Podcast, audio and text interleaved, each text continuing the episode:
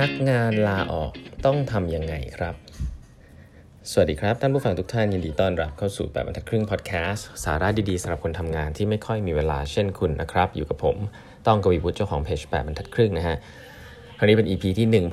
1170 แล้วนะครับ ที่เรามาพูดคุยกันนะครับ วันนี้นะครับมีคนถามมานะฮะในส่งเข้ามาใน inbox นะฮะจะเป็นเรื่องของการลาออกนะครับการลาออก ซึ่ง หลาย ๆ ครั้งเนี่ยผมเชื่อว่าหลาย ๆ คนที่ทำงาน แล้วก็ฟังแบบทัดครึ่งอยู่เนี่ยก็คงอยู่ในโพสิชันที่มีทีมงานนะครับแล้วก็เวลามีทีมงานมาลาออกเนี่ยผมผมผมเชื่ออย่างนี้ก่อนนะครับว่า ถ้าพนักงานไม่ได้แย่จนเกินไปเนี่ยความรู้สึกมันก็จะเหมือนกับว่า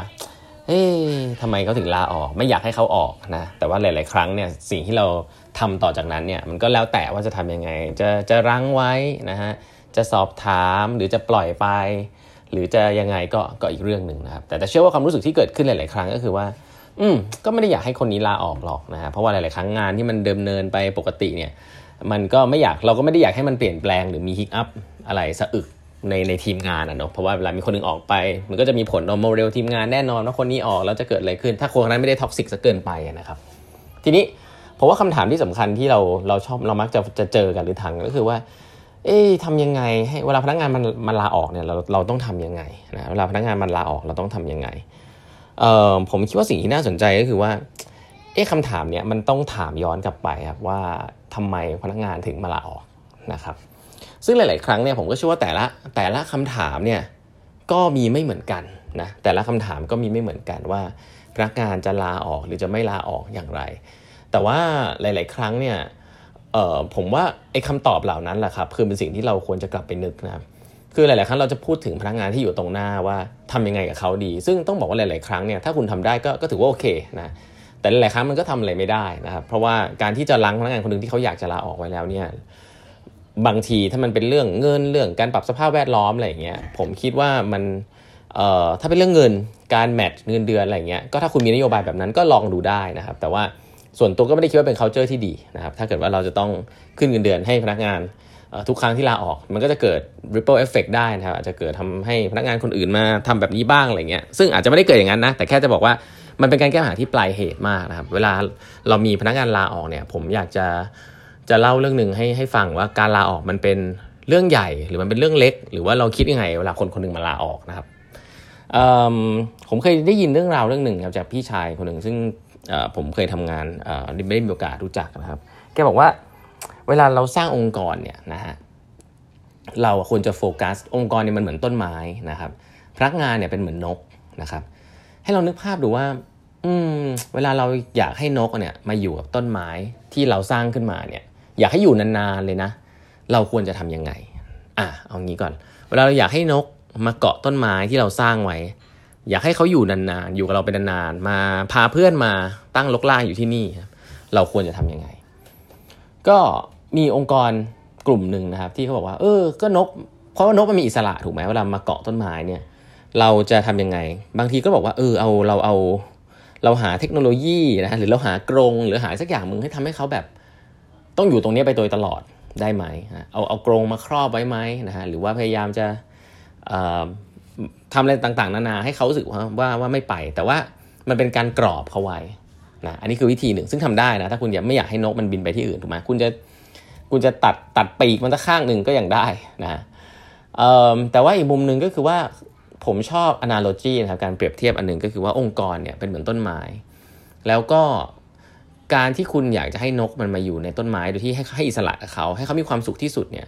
หน้าที่คุณมีอยู่อย่างเดียวเลยนะฮะคืออย่าไปยุ่งกับนกนะฮะ แต่ให้โฟกัสที่การดูแลต้นไม้นะครับ ไม่ได้ดูแลนกนะ แต่ดูแลต้นไม้นะครับ ก็คือดูแลว่าต้นไม้เนี่ยมันร่มเย็นไหม มันเหมาะสมกับนกที่มาหรือเปล่านะและต้นไม้ต้นนี้เป็นต้นไม้ที่คุณอยากจะให้เป็นแบบนี้หรือเปล่า ต้นไม้เนี่ยคือวิธีการทำงาน คือ culture คือหลาย ๆ อย่างนะเพราะว่าจริงองค์กรเนี่ยเราไม่สามารถจะ attract นกได้ทุกแบบถูกไหมแต่มันขึ้นอยู่ว่าคุณออกแบบองค์กรคุณเป็นต้นไม้แบบไหน นะครับและถ้าเกิดคุณออกแบบองค์กรให้เป็นต้นไม้แบบแบบไหนเนี่ยคุณก็ควรจะปลูกต้นไม้ลดน้ำต้นไม้ใส่ปุ๋ย ให้ต้นไม้มันงอกเงย เติบโตไปเป็นต้นไม้ที่คุณต้องการนะและให้มันเป็นแบบนั้น นกที่เห็นต้นไม้ที่สวยงามเนี่ยนกจะบินมาเองครับและเมื่อมันบินมาเกาะต้นไม้แล้วเนี่ยสิ่งที่เขาจะทำคือเขาก็จะอยู่ในนั้นครับถ้าเขามีความสุขสุขดีเขาก็จะชวนเพื่อนๆมา จะมาตั้งครอบครัวที่นี่ฮะแต่วันหนึ่งถ้าต้นไม้มันเติบโตขึ้นไปแล้วเขารู้สึกว่าเขาอาจจะไม่แฮปปี้แล้วไม่เหมาะกับเขาแล้วเนี่ย ในในในในในบางวัยเนาะในบางวัยที่ความต้องการของเขาเปลี่ยนไป เขาอาจจะบินไปอยู่ต้นไม้ต้นอื่น ซึ่งจริงๆแล้วมันไม่ใช่อาจจะอาจจะไม่ใช่สิ่งที่ผิดนะเพราะว่าต้นไม้ของคุณก็ยังเป็นต้นไม้ที่คุณต้องการอยู่ แล้วถ้ามันยัง attract สามารถดึงดูดนกที่คุณต้องการเข้ามาได้เรื่อยๆ เนี่ย ต้นไม้นั้นก็อาจจะทำหน้าที่ตอบโจทย์อยู่แล้ว เพราะฉะนั้นแล้วสำคัญที่สุดก็คือว่า คุณเนี่ยสร้างต้นไม้ที่ถูกต้อง หรือเปล่า และดูแลต้นไม้คือองค์กรของคุณให้ดีหรือเปล่า เรื่องของ culture เรื่องของวิธีการทำงานต่างๆ ให้นกเนี่ยเวลาเขาเห็นแล้วเขาสนใจแล้วเขาบินมาแล้วเขาอยู่ได้แบบสบายใจนะเพราะว่าเวลาเราให้อิสระนกเนี่ยนกมันก็จะร้องเพลงนะฮะนกมันก็จะเปล่งเสียงแล้วก็มีความสุข ต้นไม้กับนกก็จะมีความสุขผสมประสานกันกลมเกลียวเป็นต้นไม้ที่ดูมีชีวิตชีวา ไม่เป็นต้นไม้ที่แบบสังกตายไม่มีสิ่งมีชีวิตนะครับเพราะฉะนั้นแล้วแต่ว่าที่สำคัญก็คือว่า บางครั้งเนี่ยเราไม่สามารถไปบังคับได้ว่าเมื่อนกเติบโตขึ้นเนี่ยเขาจะออกไปจากที่ต้นไม้ต้นนี้ แล้วก็ไปอยู่ที่อื่นนะสิ่งหนึ่งที่คุณทำคือว่าคุณอาจจะเปลี่ยนรูปแบบของต้นไม้ก็ได้ถ้าคุณคิดว่าเออต้อง transform องค์กรนะนี่คือเรื่องขององค์กรนะต้องทำ digital transformation อะไร มันก็คือการเปลี่ยนรูปแบบของต้นไม้ เพื่อที่จะ attract คนแบบใหม่ ๆ เข้ามา และคนแบบเก่าๆ ที่เคยอยู่ต้นไม้ต้นเดิมแล้วรู้สึกว่าต้นไม้เดิมมันไม่ work แล้วเขาก็ต้องออกไป เพราะฉะนั้นถ้าเรามองแบบนี้จริง ๆ แล้วเนี่ยมันกลับมาที่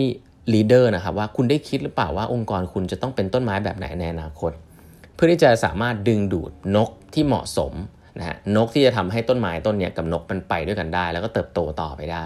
เพราะถ้าเกิดว่าคุณมีนกที่ผิดอยู่ในองค์กรที่ผิดแล้วไปข้างหน้าไม่ได้เนี่ย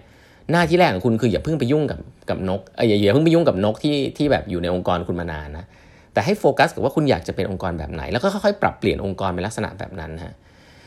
ลดขั้นตอนลด process นะครับ ทำงานให้ไวขึ้น ให้อิสระมากขึ้น ให้คิดเองมากขึ้น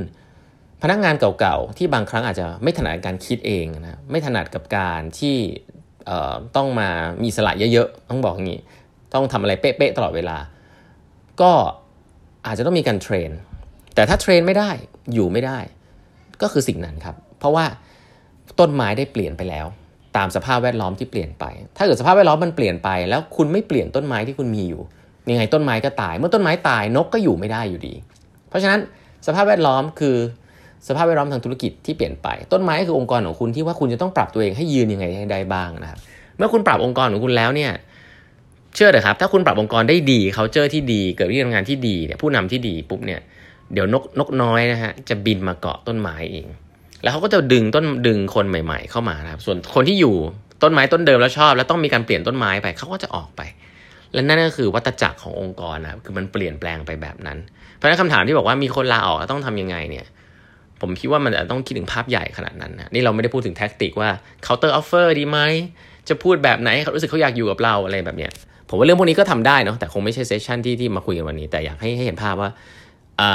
การเปรียบเทียบ analogy อย่างที่ผมเล่าให้ฟังเนี่ยก็เป็นวิธีคิดหนึ่งนะครับ ก็ฝากพี่ๆผู้บริหารเอาไว้นะเวลามีคนลาออกเนี่ยก็ลองต้องนึกดูแล้วว่าองค์กรเรา จะ attract นกแบบไหนนะครับ วันนี้เวลาหมดแล้วนะฮะ ฝากกด subscribe แบบทัดครึ่ง podcast นะครับ แล้วพบกันใหม่พรุ่งนี้นะครับ สวัสดีครับ